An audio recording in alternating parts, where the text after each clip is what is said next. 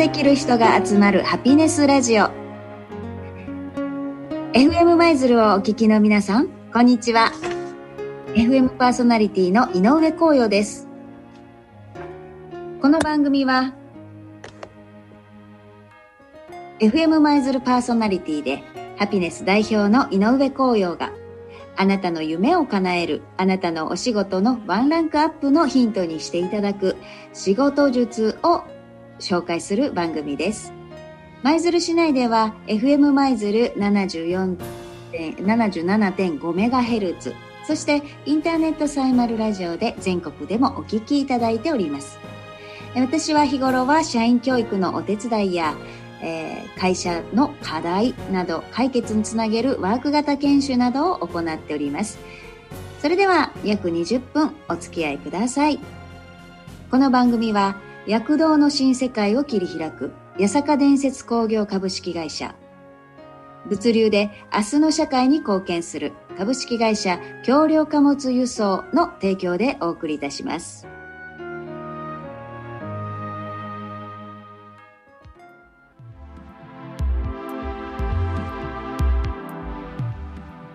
さて、改めましてこんばんは。えー、前回もですね、えー、話し方というので、えー、お伝えしておりました。また、なぜかですね、今、この話し方、プレゼンとか、あ例えば、えっ、と、議員さんのスピーチであったりとか、そういったのをこう一緒にね、見てほしい、トレーニングしてほしいっていうようなお仕事の依頼が最近増えてましてですね、ねなんかこう話し方ってやっぱ大事だなっていうことを思うんですね。で皆さんも例えばえ自分の会社の良いところの PR であったり、えー、なんか自己紹介にしてもね、えー、何かを表すその PR、うん、プレゼンってすごく難しいなと思ってらっしゃる方きっと多いと思います。えー、ですのでね前回に引き続き人前で話すというところに注目した内容で、えー、いこうと思います。さてですね、えー、とまず、まあ、いろんな、ね、用意があると思いますが、えー、例えばですけどもそのプレゼンをするにあたって評価をする部分っていうので今日はその目線でいきたいと思うんですけども、えー、評価どんなことをね受講者側、えー、聞く側はその話す人を判断しているか評価しているかっていう部分の、えー、ところです。まず、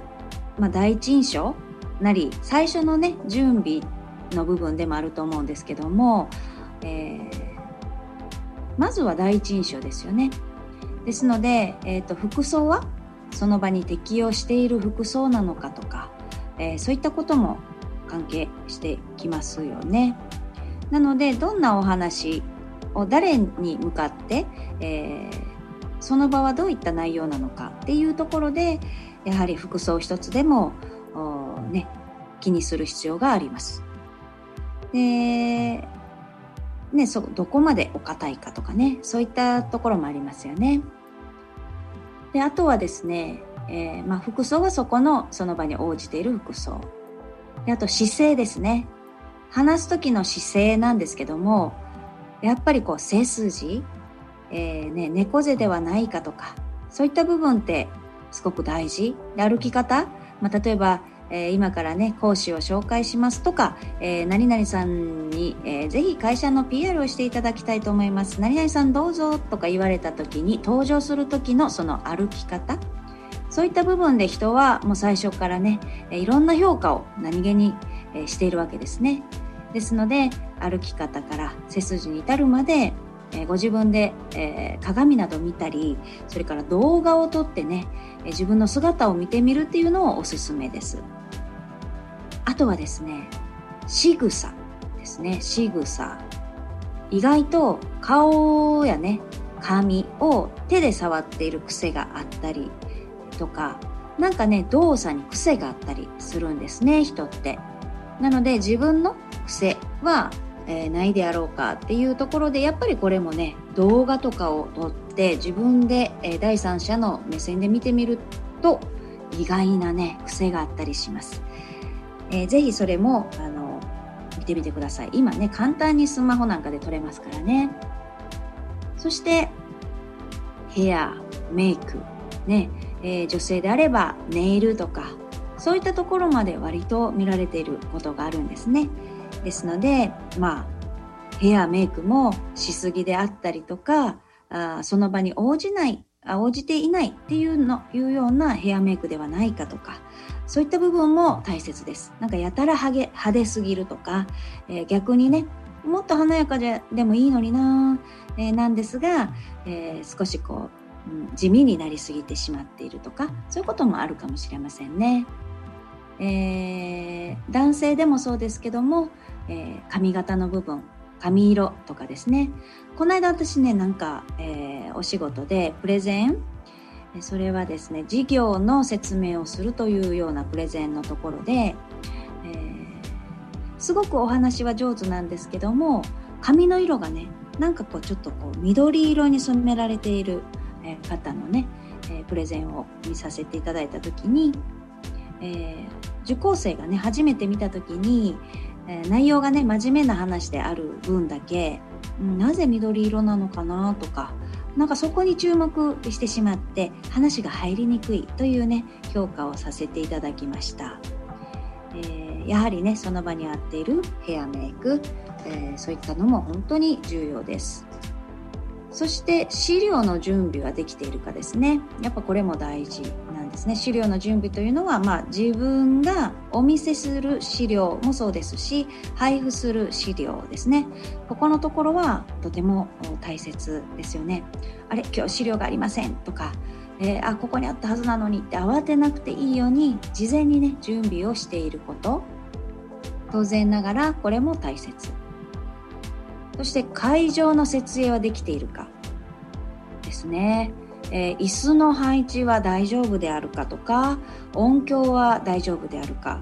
えー、プロジェクターはちゃんと、ね、動くかどうかこの間私もですね実際に、えー、プロジェクターでパワーポイントを映していくっていうことをした時に最初は映っていったんですね。なんですが時間が経ってさあ本番っていう時になんか動かなかったんですね。こうどうですか？こうね食っていくやつあるじゃないですか。ああいうので、えーと、触っても触ってもね次のページ行かなくてああどうしようっていうことがありましたなのでやはり寸前にもねプロジェクターがちゃんと、えー、いけるかどうかっていうのを大事ですそれから意外とですがホワイトボードこれらを使って、えー、お話をするとき説明するときに意外となぜか会場のホワイトボードのペンって書けないことが多いんですよね。ですので私は自分用のホワイトボードのペンっていうのを常に持っています。えー、太字がいいですね。太字で、そして大きく、後ろの方でも見やすいように大きな文字を書くっていうのを心がけると、えー、多くの方に伝わりやすくなります。で面白いもんでホワイトボードの効果ってすごくあるんですね。うん、準備してきた資料より下手したら例えばねでその場で書き出すホワイトボードの内容の方が、え受講者にはなんかこう伝わったりするっていうことが多いです。でそれからあとは効果を狙った段取りができているかどうか。例えばこれは動員数であったり、えー、その今日来られる方々のリサーチですね。それから呼びかけ。で何人かスタッフの方とするんであればスタッフ関係者への協力の要請よろしくお願いします。っていうのももう何度もねほうれん草をしておくとかいうのも、えー、大事です。こういったね準備を徹底して本番を迎えることによって、えー、あとはね、えー、その場の空気を読んで進めるっていうようなことが大事だったりしますね。さあそれではここで今日の一曲。かけしたいと思いますえー、この曲でいっぱいね、救われるっていう人多いんですね。ドリームカムトゥルーの、えー、何度でもをお聞きしていただきたいと思います。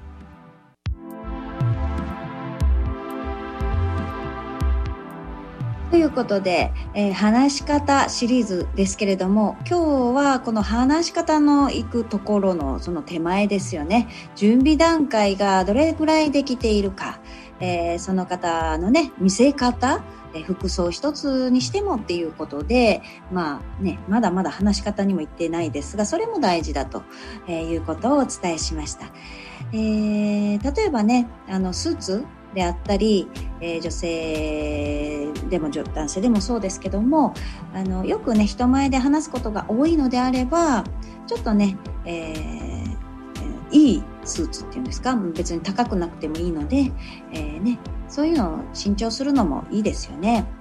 で、えっと、本当にこうこれでいっかみたいな、えー、格好よりもうこればっちりだっていうようなね、えー、それだけでこう自分のメンタルっていうのも上がりますし、えー、そういったの大事ですよね。でよくこれはあの社会人新社会人研修なんかでもお伝えするんですがやっぱりねちゃんとしたスーツっていうのは一着はもちろんね、え社会人であれば持っておいた方がいいですしから意外にね靴とかでケチらずにね靴なんかで割とこう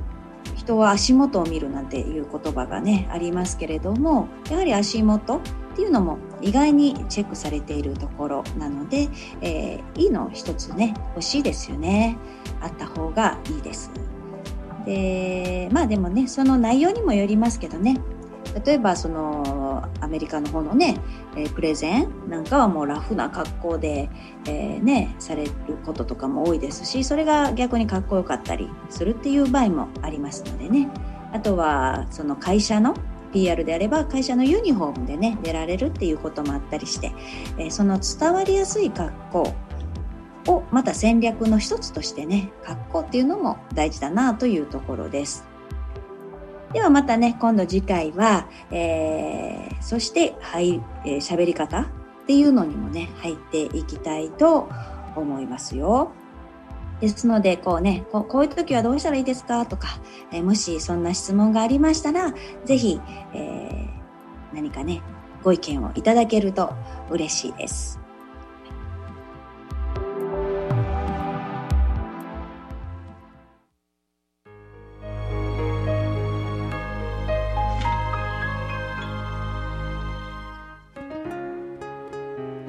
この番組は FM 舞鶴パーソナリティでハピネス代表の井上光陽があなたの夢を叶えるあなたのお仕事のワンランクアップのヒントとなる仕事術を紹介する番組です。